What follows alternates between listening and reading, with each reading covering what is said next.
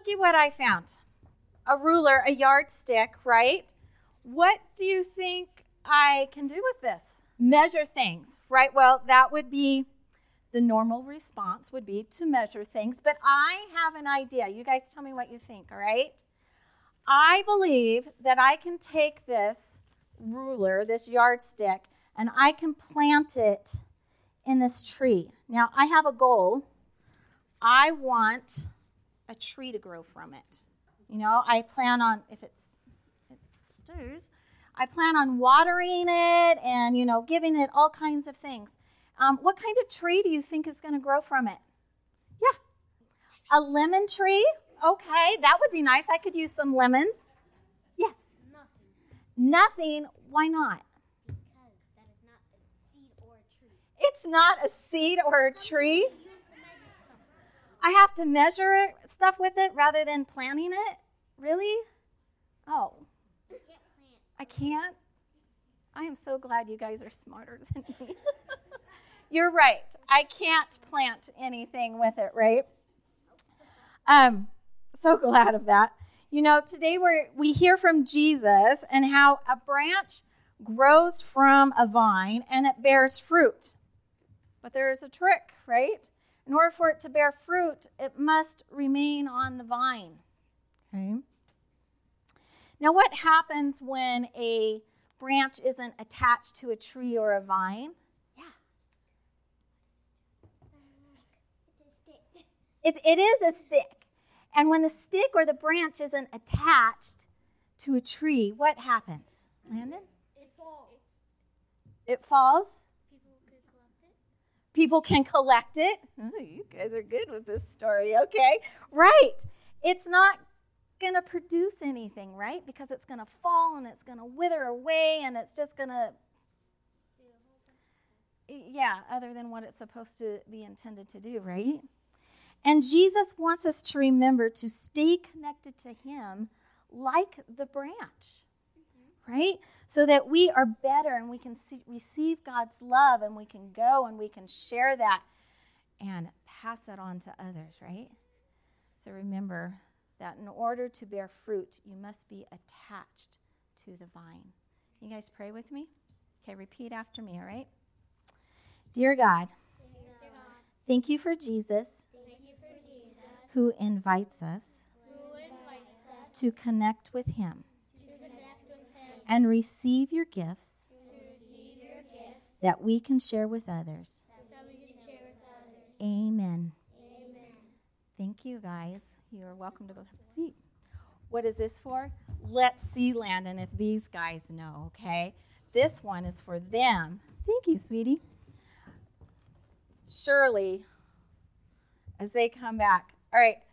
Now, how many of you, I'm not going to ask you what this is, but I'm going to ask you, how many of you remember this? Right? Oh, thank goodness. I knew there would be more. I knew there would be more. Um, there was, I saw a video, maybe you have seen this too on YouTube. It's about this grandmother. Oh, I kind of need this. It's about this grandmother who is trying to share with her granddaughter about this. All right. And she's having a really hard time understanding that this is a phone and she's doing this in the video. She doesn't quite know what to do with it. And the grandmother is getting so frustrated with her and trying to say, Really? You got to put your finger in it. And so she's trying to put her finger in it. Now, I watched that and I'm thinking, Surely she's not that ignorant, right? Surely she can't figure out how to put her finger in. I hear, yeah, we might have that. You know, but this phone to me doesn't really seem all that long ago. And I grew up attached to a phone as a teenager. Doesn't really sound a whole lot different than our teenagers today, does it? When I speak of being attached, I am referring to literally the phone being connected to a cord that was connected to a wall that was then connected to a line of wires remaining and wiggling their way throughout the walls of the house to lines outside the wall, somewhere connected to a pole of wires that remain an endless line of poles strung to poles and going more than our eyes could see, right? But as a teenager on the phone, here's the cool part the phone piece was attached to and down a cord. Now, this wasn't just any cord, this was a coil of a cord that grew longer as you walked around, right? And as you did get to walk around with the house with the phone in your hand, you got to walk around as long as your cord could stretch. Now that was pretty cool. So, see, we did walk around with our phone connected to our ears. And what was even cooler than that was when you were done, this cord, it would coil back up and spring together all in a neat, twisted mess. Now, I could get that thing stretched from the kitchen clear to the sink, back over to the dining table, and down the hall. And depending on where I wanted to talk without the listening ears of others, that was pretty impressive that I could move around with a phone connected to my ear. Oh, how joyous was that act of dialing, though. Okay, you guys remember this? Okay, especially, it wasn't too bad if you just had, what, the seven numbers, but if you lived overseas and you had 10 or 12 numbers, one, two, all the way through. It took forever to sit there and to dial the phone. But what was better, even after the dialed phone, is when you got the phone with the push buttons, right? Right? Now that was trendy. Or the three to 10 way calling that you got to have. Ooh, to have been a part of that era, right? Now, technology has improved my dad worked for IBM, and so therefore he was always bringing home computers. Not the kind we find in our laps today, but the big hunk of machine that was in a black suitcase that came along with two boxes that you had to pull out, and then you had to connect it to the outlet, and other cables were connected to the phone line as well. And it was somehow connected to all those crazy wires that were in that wall again, and it was called a landline. So, this computer, in order to connect to the internet, which I had no con- concept to what that meant at the time, had cords connected to a main source at all times, or it would not connect. Which still never made sense as to why your phone couldn't connect, right? And yet, if you will, Tyler, this is what you heard when you tried to connect.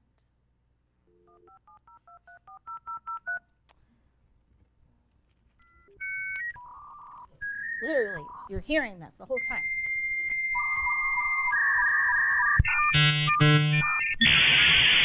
It's, it's beginning to connect. It's getting there. That is how it went. You remember, you remember, oh my word, that sound. It was horrible. Now, today, if you were to Google sounds of Wi Fi and what you would get coming up is called phantom terrons kind of sounds like white noise, so it's a little bit more peaceful, and obviously it doesn't take quite so long to connect. You know, Wi Fi, this unknown phenomenon by the common person, is really kind of strange, where it begins and ends and somehow transfers to this box of a thing called your laptop that is small enough to fit in your lap now, or even in a book, um, or even on your phone that you hold in your hand, and you can even snap a picture at the same time. No wires or physical connections. The internet somehow floats around in some mystical Star Trek sort of way, and the internet has gone mobile. No wires, no cords that string around the kitchen or hang in multiple places behind your desk. It's cordless, mobile, cordless, compact, small enough to fit into your pocket. Now, the last few weeks, as Tommy had mentioned, he has been doing the series called Direction Who Am I Becoming? We looked at who we are becoming as more important than what we do. We've learned that we're not at the bottom of the slide, but we're being guided up and up an adventure, and how God leads us somewhere new or different. I don't want you to forget those messages because it's going to make sense as um, Pastor Stephanie and Tommy, Tom, Tominley, Tommy. um, we're starting a new series, and it is called The Source. it is leading us up to Pentecost. As Jesus prepares his disciples for a newer way of communicating with God and the coming of the Holy Spirit, the Holy Spirit will not be visible in the same way like our old school computers and wires and cords to a wall, but will be the same powerful source of connecting us to God and God's direction in our lives. Now, over the course of the next few weeks, we're going to start in the later part of John, chapters 15 and 17. But Jesus begins to give a series of farewell addresses beginning clear back in John 13. And he knows that he will soon be lifeless on a tree, and in the middle of it all, he graciously reminds his disciples and us what it looks like to be his follower, who we are becoming his follower, his disciple, his image for others to see. How are we doing? And how will we be prepared to stay connected? To stay connected to Jesus. For the disciples, Jesus was there physically for them, connecting to them by example and time that he spent talking to them through very unique dialogues that would raise an eyebrow of attention from any one of them. He would bring up time and time again of what it looked like as disciples and followers to bring others closer and for them to connect more with the Father. He prepares them. He reassures the disciples that he will not leave them alone and he will not leave them without a continuous connection with the Father. The source of their help will continue to be with them the Holy Spirit, their Wi Fi connection, mobile, cordless, but by no means small and always connected.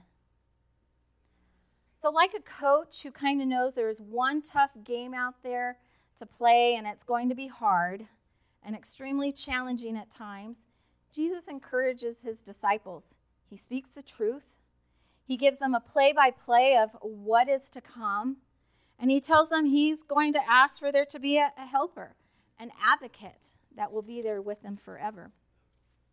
And Jesus has quite the confidence, which he should, more so than in our faith and in their faith. And he is positive of a victory over the enemy. Do not let your hearts be troubled. Trust in God. Trust in me. John 14, 1 says, Trust in me. The disconnection of not understanding or perhaps not wanting to make the full connection of what really is about to happen is shown by the disciples' inquisitive questions, or maybe even perhaps their ignorance of the manifestation of their own faith. Regardless of whichever way it was, Jesus assures them that even with him going away, his heart would fully be with them. He has faith even in the midst of adversity that comes before us. Jesus speaks with assurance and command Arise, come on, we have work to do, and we must meet it head on. Come now, let's go, he says, ready for the next step and ready for what is to come. And then Jesus automatically, he doesn't stop there. He goes into chapter 15, verses 1 through 8. I am the true vine, and my Father is the vine dresser. Every branch in me that does not bear fruit, he takes away. And every branch that does bear fruit, he prunes, that it may bear more fruit. Already you are clean because of the word that I have spoken to you. Abide in me, and I in you. As the branch cannot bear fruit by itself unless it abides in the vine, neither can you unless you abide in me. I am the vine, you are the branches. Whoever abides in me and I in him, it is he that bears much fruit. For apart from me, you can do nothing. If anyone does not abide in me, he is thrown away like a branch and withers, and the branches are gathered, thrown into the fire, and burned. If you abide in me and my words abide in you, ask whatever you wish, and it will be done for you. By this my Father is glorified, that you bear much fruit, and so prove to be my disciples. This is the word of the Lord. Through the Spirit, Jesus and the Father would come and make their dwelling place within the believer. Those that Jesus is speaking to in this particular passage are those who have already come to know him, the disciples, those who call him Savior. He is calling them to remain in him. For he knows the trouble ahead, the challenges that are in the midst of the daily grind of life, the temptations and the lies of the Prince of Peace, as Jesus calls him. Now, the disciples would have understood this imagery that Jesus was speaking of. They would have known he was saying he was the Messiah and the fulfillment of the covenant because of an Old Testament references to a vineyard. Isaiah 5 1 through 7. There's also another one that they would have remembered Isaiah 27 2 through 6. It reads like this In that day, sing about a fruitful vineyard. I, the Lord, watch over it. I water it continually. I guard it day and night so that no one may harm it. I am not angry. If only there were briars and thorns confronting me. I would march against them in battle. I would set them all on fire, or else let them come to me for refuge. Let them make peace with me. Yes, let them make peace with me. In days to come, Jacob will take root, Israel will bud and blossom and fill all the world with fruit. The image of branches dependent on the vine simply would have communicated that as disciples, they are dependent on Jesus for their very life, and they can do nothing to produce fruit generally pleasing to God by themselves. This imagery of the vine and the branches makes sense to them, so us too should take a look and see what Jesus has for us today. Jesus refers to himself as the vine, not just any vine or simply a vine, but the vine. And this vine is planted in the vineyard, not in the ground, but lifted from the ground. When you see a grouping of grapevines in a field or even in your backyard, they are typically in a row, aren't they? They're typically supported by a trellis or a wire to give it support and stability. And there is also great care in producing a vineyard of bountiful fruit and the precious vine that has been planted with a distinct purpose to cultivate and to help bring the fruit nourishment. The Word was made flesh to cultivate and bring forth fruit for all generations to come. Now, the vine, as you know, is a spreading plant, right? And Christ will be known as salvation to the ends of the earth, spreading like a vine. God's word to all. And all the care and attention to his crop will yield in bountiful fruit for the seasons to come. God, or the vine dresser, or the gardener, however your text may say, the state of those branches that will produce fruit is said to be the attest of how well a farmer has cared for it. Ultimately, God cares for us. He is shaping and tending to us as we grow. He has one amazing vineyard. Our gardener gives attention to the areas of our lives that need help. He wants to shape us and cultivate us into all that He desires us to be. We then are the branches of the vine as believers, branches that remain attached to and dependent on the vine to dwell with or remain to receive nourishment and growth. As branches, we cannot bear fruit by ourselves. We must dwell or remain on the branch in order to grow. We depend on the vine, or we begin to dry out, brown, crumble, break, eventually perish. Now, I like to garden some things. I grew up when visiting my grandparents, helping in the garden, pulling the weeds and pulling the green beans and sitting and snapping them and shucking the corn, etc. So is there is that part of me that understands the importance of planting, growing, and harvesting food, and the respect that I have for those of you who have a farm or a ranch, or who even have large gardens. I really admire that for I really don't have those skills or patience to tend to a garden. But we do have a grapevine that has been at our house since we bought it. So, thinking, of course, when the children were young, when we bought the house, how fun it would be to grow our own grapes. Make grape juice, grape jelly, grape this or that. I didn't realize the great care it takes to produce a bountiful cluster of small grapes. I had to learn that there were times I had to cut off the cute little budding branches with the flowers in order to, produce, some really good grapes. Or yet to cut away the large green leaves that I really enjoyed because honestly, they covered up the unworked, the weedy part of the yard that I really didn't want to attend to. It was painful. But when you don't do any pruning or cutting away, these grapevines go crazy and they grow pretty wild, as I'm sure some of you know. And it doesn't take much to get them going or keep growing and attaching themselves to anything. Those little finger like things, right, called the tendrils, can be evil in nature as they wrap themselves around anything. I mean, anything. Ours began grabbing onto the cherry bush next to it, close by, and it was pulling its branches completely over to the side.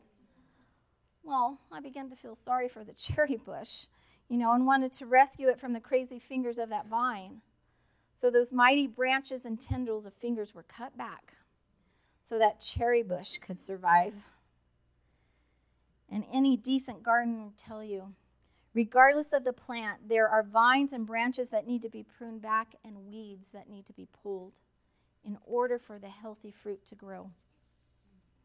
Jesus spoke of continued cleansing of the branches in verse 3. You are already clean because of the word I have spoken to you. The disciples would have recalled earlier, not too long before this, for us it's in chapter 13 that when Jesus came up to them with a basin of water, and he took off his outer garment, and he wrapped a towel around his waist, he poured water into a basin, and he began to wash their feet. Unless I wash you, you have no part with me. They, of course, questioned him, you know, and Jesus replied, Those who have had a bath need only to wash their feet, their whole body is clean. As disciples, as Christ followers, we as Christians, yes, we have been washed and cleaned by the blood of the Lamb, but we still need a good wash, a pruning of things that are dirty and do not produce the best of fruit. To be more like Christ. Verse 4 in the English Standard Version, it reads, Abide in me, and I in you. As the branch cannot bear fruit by itself unless it abides in the vine, neither can you unless you abide in me. Now, in a majority of translations, the word abide might be used like remain, live in, take care of, to dwell. And the dictionary defines it as accept or act in accordance with a rule, decision, recommendation. Abide in me as I also abide in you. Now, I don't know what word stands out to you more in your translations, but when I read abide in me, I will abide in you, there comes across something a bit more meaningful and deeper to me. Now, Pastor Stephanie can give you a whole meaning and understanding on the word abide. She's really good at that. But as I studied and looked over some notes, I came to an understanding, an appreciation of it as a mutual dwelling place. Jesus is committed to abide with me, remain with me, endure with me. But he doesn't stop there. He's inviting me to respond to him, to abide, remain, endure with him. And it is this mutual indwelling that empowers me to live more into his ultimate purpose to bear fruit. I am the vine you are the branches. The one who abides in me and I in him bears much fruit, for apart from me, you can do nothing. So, by abiding in him, keeping close, receiving all the good stuff, I'm going to produce good fruit. Simple. I can do that. Check. Job is done. Well, wait a minute. What does this look like to produce good fruit? I produced grapes on my grapevine that were small and still considered fruit, good enough for the birds to eat, but they weren't good enough to make jelly with. So, what is this healthy fruit to look like exactly? Well, Galatians 5:22 gives us a pretty good indication. The fruit of the spirit is love, joy, peace, patience, kindness, goodness, faithfulness, gentleness, and self-control.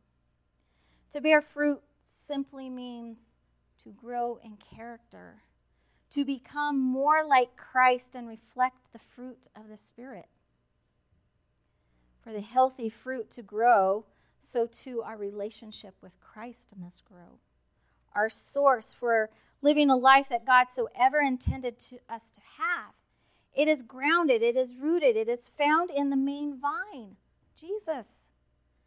And our character is to be shaped by the one who desires to see us flourish. We need to grow. We need to be pruned of the things that take us away in a different direction than that of God. For God is all those things loving, peaceful, patient, kind, good, faithful, gentle, and self controlled, right?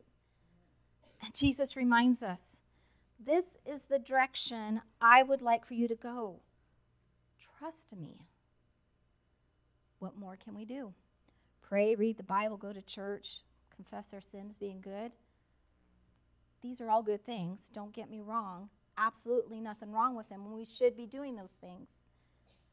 By abiding, we are talking about taking on the characters of Jesus. It is not the things we do, but who we are becoming. It is those intersection moments and pivots that cause us to pause and think about what we are doing or who are we becoming. We stop and we reflect. Sound like a reference to a series we just did? All those things are possible with the help of the Holy Spirit. In order to abide in the vine, we must do something first.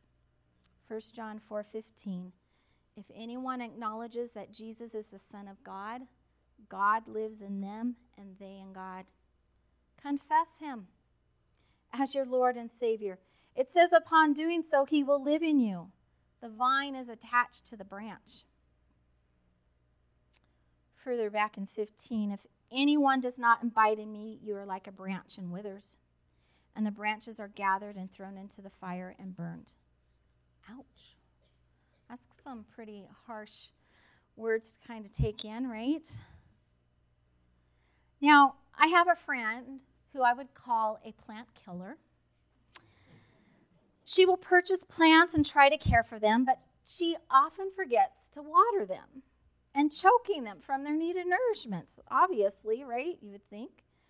And then somehow she goes in one day, and to her surprise, it is withered away. Now, this doesn't happen overnight, my friends. It happens after a series of neglect and not checking on the plant. So, one by one, the leaves begin to turn color. The soil begins to dry out. The branches, without the nutrients, begin to fall off the plant. This is what I think Jesus is explaining to us in those verses 4 through 6. By not abiding in Him, we are like those pitiful plants of my friend. Our roots need proper nourishment and care. And without that, we never truly are planted in a healthy, vibrant way. The fruit of the vine is proof of our faith, not perfection, but fruit, even if it's a small bud. So, if you have been on the vine for quite some time as a branch, how is your fruit? Perhaps your new branch, you're a new branch, a new believer in Christ. How is the fruit? Let me reassure you. Let us, the rest of the branches, your friends and your family and congregation here, give you encouragement and share in the growing process. Keep attentive to Him, be filled with the Word, and you will flourish. In due time, you will flourish. Maybe you're beginning to recognize your branches are a bit brittle or dry. You might need some more water and nourishment from our Lord and Savior. It's okay. God is good. And if we are recognizing we are drying up, man, please go get some water. You know, if you miss it and want it, go seek it. Receive the nourishment and water that can fill you back up, and soon you will begin to see the strength in your branch, and soon the buds begin to blossom again. I've been there, still attached to the branch, just not receiving the joy and the comfort of being filled with the water of the Word. In order to receive some of that nourishment and water, some pruning had to be done. Okay?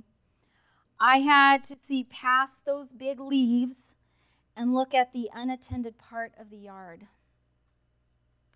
By him pruning the ugly away from me, it did two th- three things. It rids me of the things that cause me to go a different direction, and two, it shapes me to be more into the likeness of Christ. And three, it keeps me from throwing all of my effort, all those nutrients, into something that just won't grow as well. But what a reassurance, though, that I can't, don't have to live this life alone. Trying to make all things right and fix things by myself. In fact, as a follower of Jesus, I can't do any of those things on my own. I don't mind taking control of certain things. Let me tell you, there are things I don't want control of or even have control of. And if I do, I want it to be under His direction and not my own. People can often be resistant to the pruning of their lives due to multiple things, but perhaps I think one of the most top ones would be the vulnerability of exposing themselves. It's probably the hardest. And sometimes there is physical marks left behind from pruning the branch. But let me reassure you the birth of a new bud and future bountiful fruit outweighs that mark left behind. And if this helps with the pruning imagery, okay, the gardener, God, never cuts off the entire branch, rather, just enough for the branch to produce more fruit.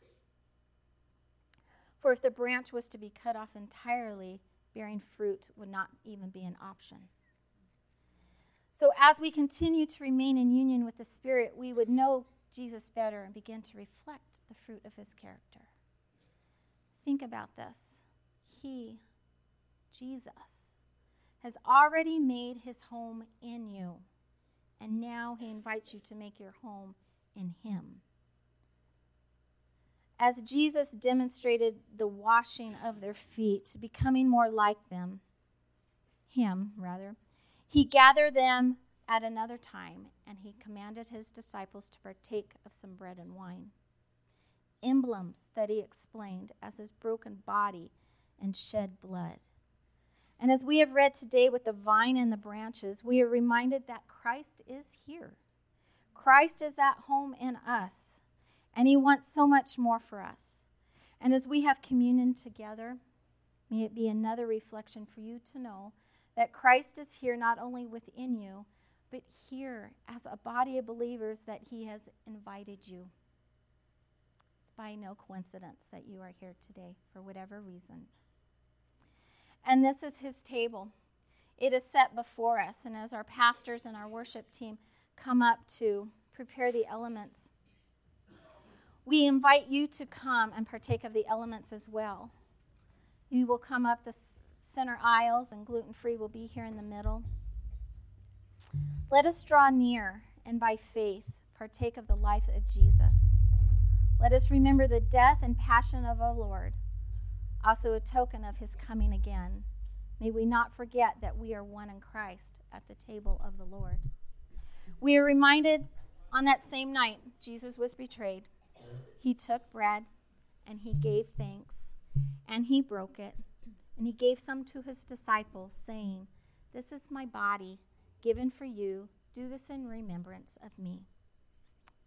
Likewise, after supper, he took the cup and he gave thanks and he gave it to them, saying, This is the cup of the new covenant in my blood, which is poured out for you.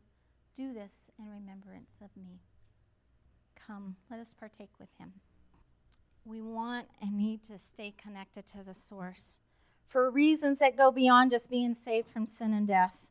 We want to be saved for something. And being connected to the source is just is not just hope of connection to God someday, but is rather connection to the source right now, today, this very minute. This source travels with us like our phones in our back pockets, held tightly to our hands. It is interwoven within us like the branch on the vine. The Holy Spirit directly connects us to our Father God, who shapes us and prunes us as needed to be all that He desires us to be. Let us pray. Jesus, the one true vine, search our hearts and show us, Lord, perhaps where we are needing some pruning. Be gentle. Cultivate us into strong branches that flourish for your kingdom. Let us not wither, but flourish as we abide always in you. Your wonderful name, amen. May you stand for the benediction and receive this so that you may go with confidence that the Father is with you and he continues to be fruit bearers. Go in action and go in peace. God bless.